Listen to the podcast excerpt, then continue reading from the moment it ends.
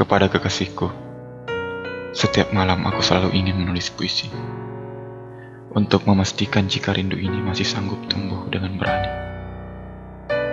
Setiap kali kau merasa sendiri, aku selalu ingin jadi orang pertama yang berada di dekatmu. Seperti itulah cinta yang kupahami, kekasih, dari sebuah kota kecil yang selalu berbahagia, tempatku hidup dan membangun cita-cita. Perkenankanlah puisiku menyentuhmu sekali lagi.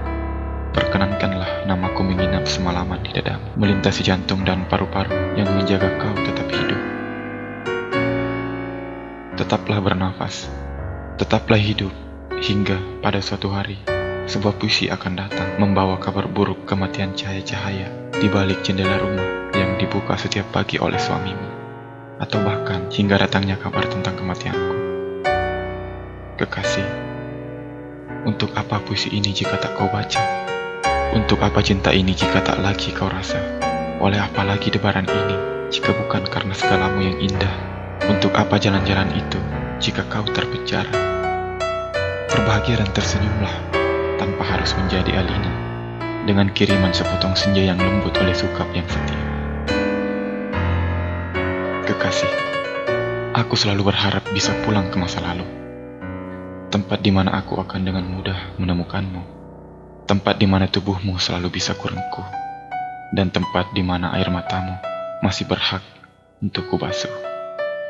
Sejak kau tak lagi ada di sini, aku selalu ingin berjalan jauh ke mana pun kesedihan membawaku pergi.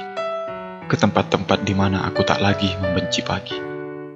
Karena hanya dalam perjalanan yang sendiri dan sepi, selalu kutemukan puisi-puisi yang seperti ini. Kau tak akan pernah tahu, aku pernah lelah sendiri ketika aku tak hentinya bertanya-tanya pada diriku bahwa sampai kapan lagi aku harus menunggu puisi-puisi ini tumbuh dewasa dan menjadi ijab kabul di hadapan Allah. Kekasih, aku berbahagia pernah menjadi sesuatu yang menyentuh ingatan.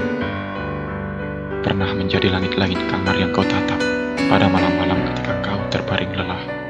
Pernah menjadi lampu kamar yang kau matikan atau menjadi selimut yang kau tarik ke tumpukan payudaramu sebelum tidur atau menjadi kebodohan bahagia pernah menjadi apa pun yang kau tertawakan. Aku selalu berbahagia. Apakah kau tahu? Bahkan ketika semua orang menjadi kau, kebahagiaan tak akan pernah habis dari diriku.